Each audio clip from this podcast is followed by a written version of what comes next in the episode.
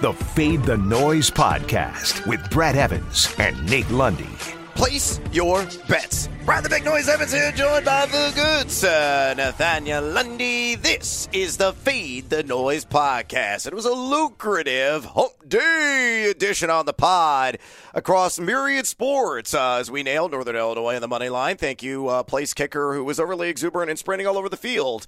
Uh, and joyous victory uh, for getting us over the top there. We hit every single NBA player prop out there, and the Buffalo Bulls stampeded their way uh, back in the game in Ann Arbor against Michigan after they were buried uh, by a 20 plus point deficit in the first half to get us to cover on the 15 and a half. So let's keep the good times rolling, my friend. We got Miami. We got Baltimore tonight in South Florida. The line on this game, Baltimore laying seven and a half with a total of 46 and a half. So Lundy, uh, put on your Swami hat, gaze into the crystal ball, and pull out a prediction that you see clearly in the very near future. Well, you know, I don't see anything really clearly in the morning because you and I uh, record this before I've had my third cup of coffee. Oh, so, yeah. you know, you got to understand there's some pacing that needs to take place if you expect me to have 2020 vision. Uh, I'll tell you what. I would really like this a lot better at six and a half than I do at seven and a half. However, uh, I'm going to sneak this one just over both of the totals. Give me Baltimore 28, Miami 20.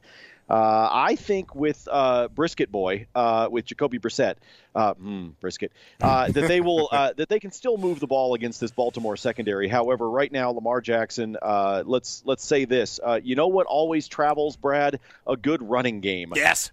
so I think it doesn't matter whether this thing is in the in Baltimore, whether it is in South Beach, it doesn't matter. That rushing game of Baltimore continues, and those legs of Lamar Jackson will get it done. So I'll say 28-20. So Baltimore Baltimore covers and just sneaks into the over. Oh, you know what also tastes delicious, Lundy? Burn ends. And now I'm thinking Oh. about that when you brought up the old Oh, brisket. good. oh, it's the best. So just good. melts in your mouth. A nice little bark, the char. Oh, that's just that's food for the soul right there. Um, you know what? I'm going to go with Baltimore 27, Miami 17. So I'm not scared of Yar, me mateys, old Captain Hook here. I think the Ravens are going to win this thing going away. Uh, and as a result, uh, I think the under will also prevail here. Though this Baltimore Ravens defense uh, is very suspect right now, down some key bodies across the board, so they can be taken advantage of. But Jacoby Brissett is just vanilla, just ho hum. Uh, and I don't think he's going to be able to move the ball with enough consistency to justify the over here on the 46 and a half. All right, with that, let's get to it here on this hashtag Tequila Thursday. Bartender, pour us another edition of the Fade Five. Number five. All right, Lundy, let's get in some of our favorite player props here in this contest between the Baltimore Ravens and Miami Dolphins. And let's feed the fish. And Mike Gesicki, I'm going to take the over on 54 and a half receiving yards, minus 111 at BetMGM. You look at Gesicki uh, this season. Uh, you know, a guy that hasn't really consistently found the end zone, but he has been putting up solid receptions and yards per game numbers on a weekly basis. Has become the apple of not only uh, Tua Tagovailoa's eye, but also Jacoby Brissett. And Brissett typically zeroes in on two guys. It's him and it's Jalen Waddle. And I think he will be a centerpiece in this offensive game plan tonight. Why? Uh, the Baltimore Ravens allowed the second most fantasy points to the tight end position, and you break it down at a granular level, they've given up 6.5 receptions per game and 74.4 yards per game just to plus size targets. So Gesicki probably on, I want to say, four or five catches. That's why I'm staying away from the four and a half receptions prop on him. Uh, sneaks barely over this. I think he's going to hug the 60 line when it's all said and done. So fade or follow the pride of Penn State, Mike Gesicki over 54 and a half receiving yards, minus 111 at BetMGM. Oh, you turned into some raisins here this morning. Dude, he's going to crush this number. This Oh, is my gonna favorite prop of the no, it is. Really? I'm telling you, dude. Really? I think I think he beats this by 10 yards. All I right. think he is I think he is at 65 plus by the time this game uh, is over. I just I really like Gesicki in this matchup. Again, uh, we talked about what we think Baltimore can do in terms of winning, uh, but I think there is an opportunity for him to a ball absolutely obliterate this number, dude. I, I, this is my favorite prop of the night.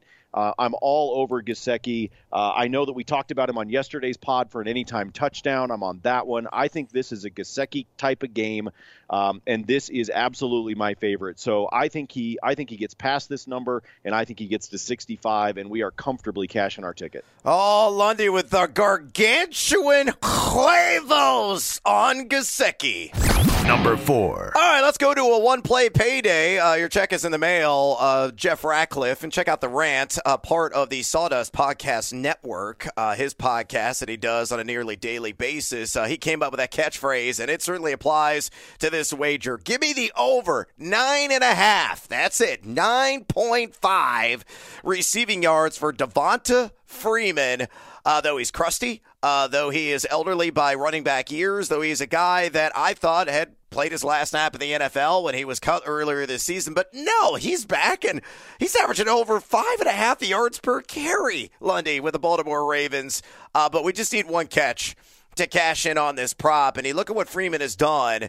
He has run at least 14 routes in three of his last four games. He's gone over this total in two of his last four. And Miami has given up 5.2 receptions per game and 38.8 yards per game to pass catching backs. 13 dudes have gone for at least 10 yards through the air against this defense. Some of the short field, hopefully on a dump off pass from Lamar or maybe a design screen. Freeman gets uh, that one catch or maybe a second catch to get into double figures. So, fade or follow, Devonta Freeman over nine and a half receiving yards. Pull this one from DraftKings at minus 120 like this one, like the matchup that it aligns for him to do it. And like you said, it only takes a couple of catches for him to get over this number. And dude, if you're calling him old, what does that make you and I? Dude's only 29. Uh, dude, in running back years, old. in running back years, he's like an AARP member. Oh my goodness, you're already throwing him into the same bag as like Frank Gore? Uh, and Adrian Peterson, sure. I mean, Oh, Fra- hey. Frank Gore is stepping in the ring and fighting Deron Williams uh, as an undercard of one of the Paul brothers fights upcoming. Uh, to me this is an easy follow i'm just you know i'm sitting back here going okay if he's considered old I, I like I shouldn't even be here. I should already be uh, Dust. dust in, I should already be dust in the wind, sprinkled uh, somewhere at my favorite location here in in you know as I travel the country. I like that like my family walking around with me in an urn. If you're going to talk about it like that, damn. Uh, yeah, nine and a half yards. He can do this. I think he's good for a dozen. You're my boy, Blue.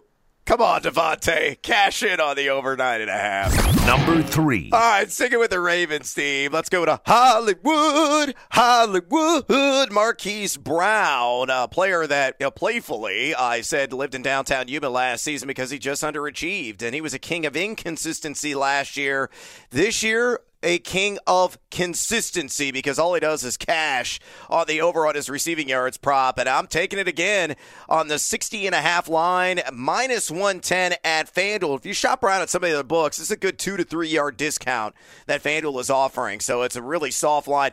I admittedly got it at 56 and a half at DraftKings when it opened because the books and the algorithms are simply not getting it right. Now, Brown lines up, uh, lines up primarily outside, uh, but he also plays a little action in the slot at 20.6% of the time. And on those slot opportunities, I think he could explode from some chunk gains down the field because Nik Needham has given up a 73.8 catch rate to his assignments. Hell, Xavier Howard, who he's going to see when he does line up outside, has surrendered a 105.8 passer rating to his assignments. Brown has been over this in six of eight games. He's averaging 8.6 targets per contest. He's number six in total air yards. He's got a top 15 ADOT, uh, which stands for average depth at target at 14.99. So pull it all together. And I, I think it could be a splendid night under the lights for Hollywood Brown. So will he shine in the limelight in your estimation, Lundy? Fade or follow? Hollywood over 60.5 receiving yards, minus 110 at FanDuel. I think he finishes right in the low 60s. So yeah, I like that you got this at the 56 and a half when it first populated. The fact you can still get it at 60 and a half, I feel comfortable with. If it starts to creep up at all between now and kickoff, uh, so depending upon when you're listening to the pod, I may stay away because I don't know that he's going to get up to the, you know, 75 or 80 mark, but I do think he can get up over this one. His longest reception prop, by the way, is ooh, it's oh, it's so tempting. It's so tempting yeah. at 24 and a half. Yeah. But because he's done it, he's gone over that total at 24 and a half. He's done it in six out of eight games uh, this season where he's had a longest catch that's above that. But uh, in this one, that one's uh, that one I'm not quite getting seduced by yet. Let's see if the uh, hashtag Tequila Thursday kicks in and I get uh, in I, I, get enveloped into that one. But I'll take the over on the 60 and a half. Like I said, liked it better at 56 and a half. Obviously, when you've got that kind of buffer, but I still think he can he can get past this number. Guaranteed. Once the love juice kicks in, you're going to fire a ticket uh, before kickoff on that. Oh, that's what I'm yards. throwing down like live bets that make no sense.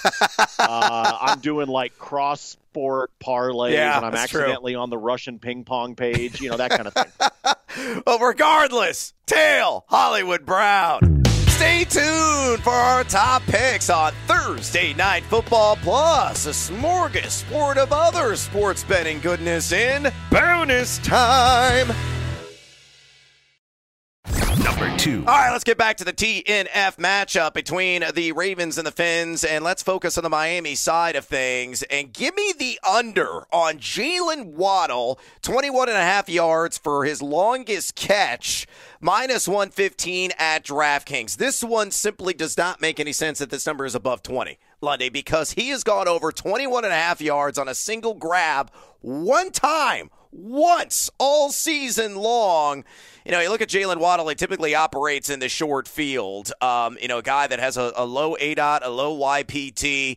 And now with Jacoby Brissett, uh, you know, expected to start, uh, it's going to be a lot of dink and dunk in the short to intermediate field. So unless he slips out of an arm tackle and sprints upfield, and the you know the other defender, the safety or the linebacker doesn't track him down in time, uh, we're cashing a ticket on this one because I just do not see it based on the trend, and I realize.